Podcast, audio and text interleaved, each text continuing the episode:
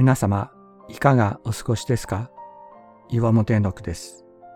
今日も366日元気が出る聖書の言葉から聖書のメッセージをお届けします。2月17日、人生の選定。今週、バラの選定を行いました。切り落とす枝は昨年や一昨年、花の咲いた枝です。一度花の咲いた枝からは細い枝しか伸びず、花つきが悪くなるので、思い切って切り落とすのです。すると、新しい枝が伸び、またきれいな花を咲かせます。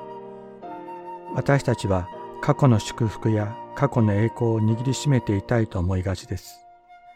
しかし、それにとらわれている間、新しい祝福と新しい導きを得ることはできません。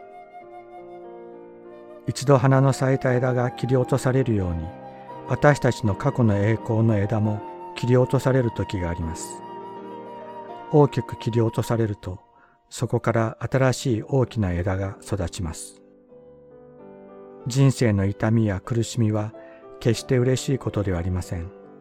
しかし痛みや苦しみはそこに命があることの証拠です。そこから新しい命の芽が芽吹くのです。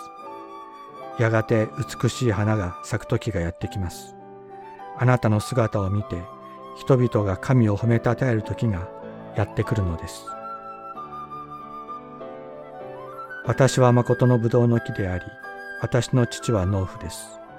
私の枝で実を結ばない者は皆、父がこれを取り除き、実を結ぶ者は皆、もっと多く実を結ぶために刈り込みをなさいます。ヨハネの福音書第15章1節から2節。